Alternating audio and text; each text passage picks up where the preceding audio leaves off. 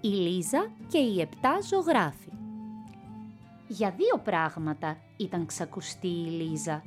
Για την απίθανη συλλογή με πορτρέτα της και για το ανύπαρκτο χαμόγελό της. Οι μπαμπάδες όλου του κόσμου, και σε αυτό δεν διαφέρουν ούτε οι μπαμπάδες βασιλιάδες, έχουν τεράστια δυναμία στις κόρες τους. Έτσι και ο βασιλιάς Σπύρος κάθε χρόνο, την ημέρα των γενεθλίων της Λίζας, οργάνωνε μια μεγάλη γιορτή στο παλάτι. Κόσμος και ντουνιάς μαζευόταν από όλο το βασίλειο για να φάει σοκολατάκια και να θαυμάσει τα περίφημα πορτρέτα της Λίζας, της αγέλαστης πριγκίπισσας. Στα φετινά γενέθλια έγιναν και τα αποκαλυπτήρια ενός νέου πορτρέτου της σε στυλ ροκοκό, ένα στυλ ανάλαφρο, τελικάτο και ρομαντικό, που είχε φιλοτεχνήσει κάποιος διάσημος ζωγράφος από το Ανταναναρίβο της Μαδαγασκάρης. Όλοι είχαν μαζευτεί γύρω από τον πίνακα για να τον θαυμάσουν, ώσπου ένα αγοράκι είπε «Αυτές οι ζωγραφιές είναι όλες βαρετές. Εγώ ποτέ μου δεν θα ζωγράφιζα μια αγέλαστη πριγκίπισσα».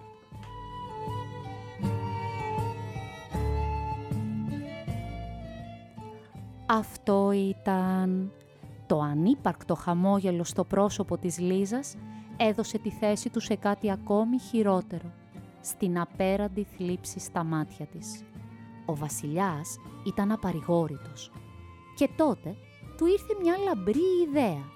Έτσι ξαφνικά, όπως έρχονται πάντοτε οι λαμπρές ιδέες. Ο ντελάλης του παλατιού, με την πιο στεντόρια φωνή, άρχισε να διαλαλεί. «Ακούσατε, ακούσατε! Ζωγράφη ξακουστεί και μη ξακουστεί! Όποιος από εσά καταφέρει να φτιάξει ένα χαμογελαστό πορτρέτο της πριγκίπισσας Λίζας, θα κερδίσει ολόκληρο το βασίλειο και τη Λίζα για γυναίκα του. Σημαντική σημείωση. Εννοείται πως ο γάμος αυτός θα γινόταν μόνο εάν τον θέλανε και οι δύο. Παραμύθια λέμε, αλλά η αγάπη έχει τους δικούς της κανόνες. Δεν εκβιάζεται ποτέ.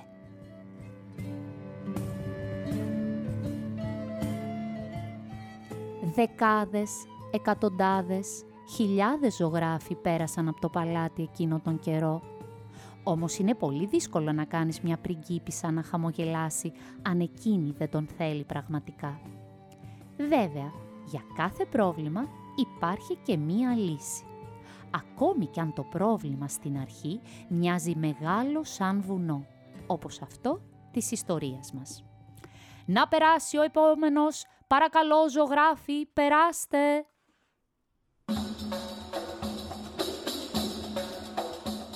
«Τα σέβη μου, μεγαλειοτάτη, ονομάζομαι Γιωχάνες. Δεν μου αρέσουν οι κουβέντες, θέλω μόνο να σας ζωγραφίσω. Έχετε την ευγενή καλοσύνη να φορέσετε αυτό το μαργαριταρένιο σκουλαρίκι» είπε ο πρώτος ζωγράφος. Αλλά η Λίζα βαριόταν τόσο, μα τόσο πολύ.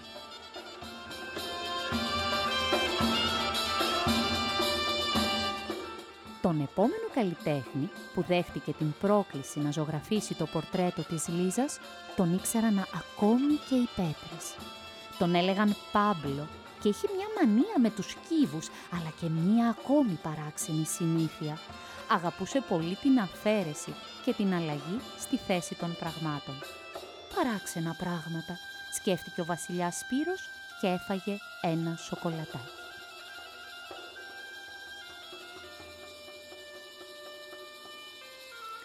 «Γεια, πριγκίπισσα! Εδώ, Άντι! Ουάου! Είσαι τόσο όμορφη από κοντά! Θα σε ζωγραφίσω αμέσως!» είπε μέσα από τα δόντια του ένας ζωγράφος με πολύ παράξενο κούρεμα. Μετά από λίγο, ο Άντι ύψωσε όσο χρειαζόταν το τόνο της φωνής του και είπε «Αν και ζαλισμένος, τα βλέπω όλα τετραπλά, τέλειωσα. Λιζάκι, νομίζω πως σε πάω με τα χίλια. Τι λες, την κάνουμε από εδώ; Χρειάζομαι οπωσδήποτε μια αλλαγή. Πλήτο ξέρεις. Αλλά η Λίζα είχε άλλη γνώμη. Ένα ανοιξιάτικο πρωινό ήρθε στο παλάτι μια διάσημη ζωγράφος από το Μεξικό. Όλοι απόρρισαν γιατί δεν είχαν ξαναδεί ως τότε γυναίκα να κρατάει χρώματα και πινέλα με τόση σιγουριά. Στο κεφάλι της φορούσε λουλούδια και το φόρεμά της ήταν σαν ολάνθιστος κήπος.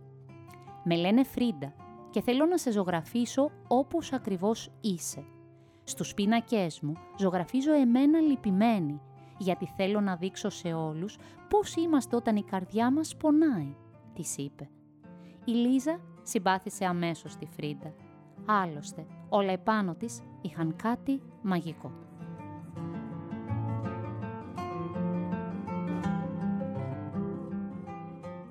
Ώσπου μετά από 12.447 ζωγράφους έφτασε στο παλάτι ο Χουάν στη μέση της νύχτας. Ο βασιλιάς Σπύρος με τις πιτζάμες του και μάτια γεμάτα απόγνωση τον κοίταξε σαν να ήταν η προ-προ τελευταία του ελπίδα για να αποσπάσει από τη Λίζα ένα τόσο δά χαμόγελο. Ο Χουάν ένιωθε εμπιστοσύνη στις δυνάμεις του. Θα ζωγράφιζε την πριγκίπισσα με τα μάτια ενός μικρού παιδιού σαν ένα αστέρι δίπλα στο μπλε μισοφέγγαρο εκείνης της όμορφης βραδιάς. Μα η Λίζα είχε άλλα σχέδια. «Τι συμβαίνει εδώ πέρα» είπε ο βασιλιάς Σπύρος. Ένας υποκόμος απάντησε τίποτα υψηλότατε. Κάποιος ονόματι Τζάξον προσπάθησε να κάνει το πορτρέτο της πριγκίπισσας και γέμισε όλο το παλάτι με πιτσιλιές. Ο τελευταίος ζωγράφος λεγόταν Λεωνάρντο και είχε πολλά ταλέντα. Εκτός από ζωγραφική, ήξερε γλυπτική, αρχιτεκτονική, μουσική, μαθηματικά, χημεία, αστρονομία, βοτανική φιλοσοφία και ήταν πολύ ικανός μηχανικός, εφευρέτης, διπλωμάτης, ποιητής, ζωολόγος, φυσικός, γελιογράφος και ανατόμος. «Θες να πάμε μαζί μια βόλτα στο δάσος» είπε στη Λίζα. «Μα δεν θες να με ζωγραφίσεις» τον ρώτησε με απορία εκείνη. «Θέλω πολύ, μόνο όμως αν το θες και εσύ πραγματικά».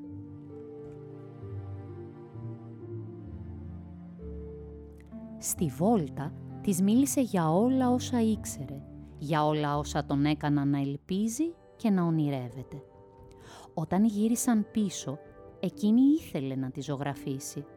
Του πόζαρε και το χαμόγελό της δεν ήταν μεγάλο, ήταν μικρό και ενηγματικό. Πέρα για πέρα όμως αληθινό.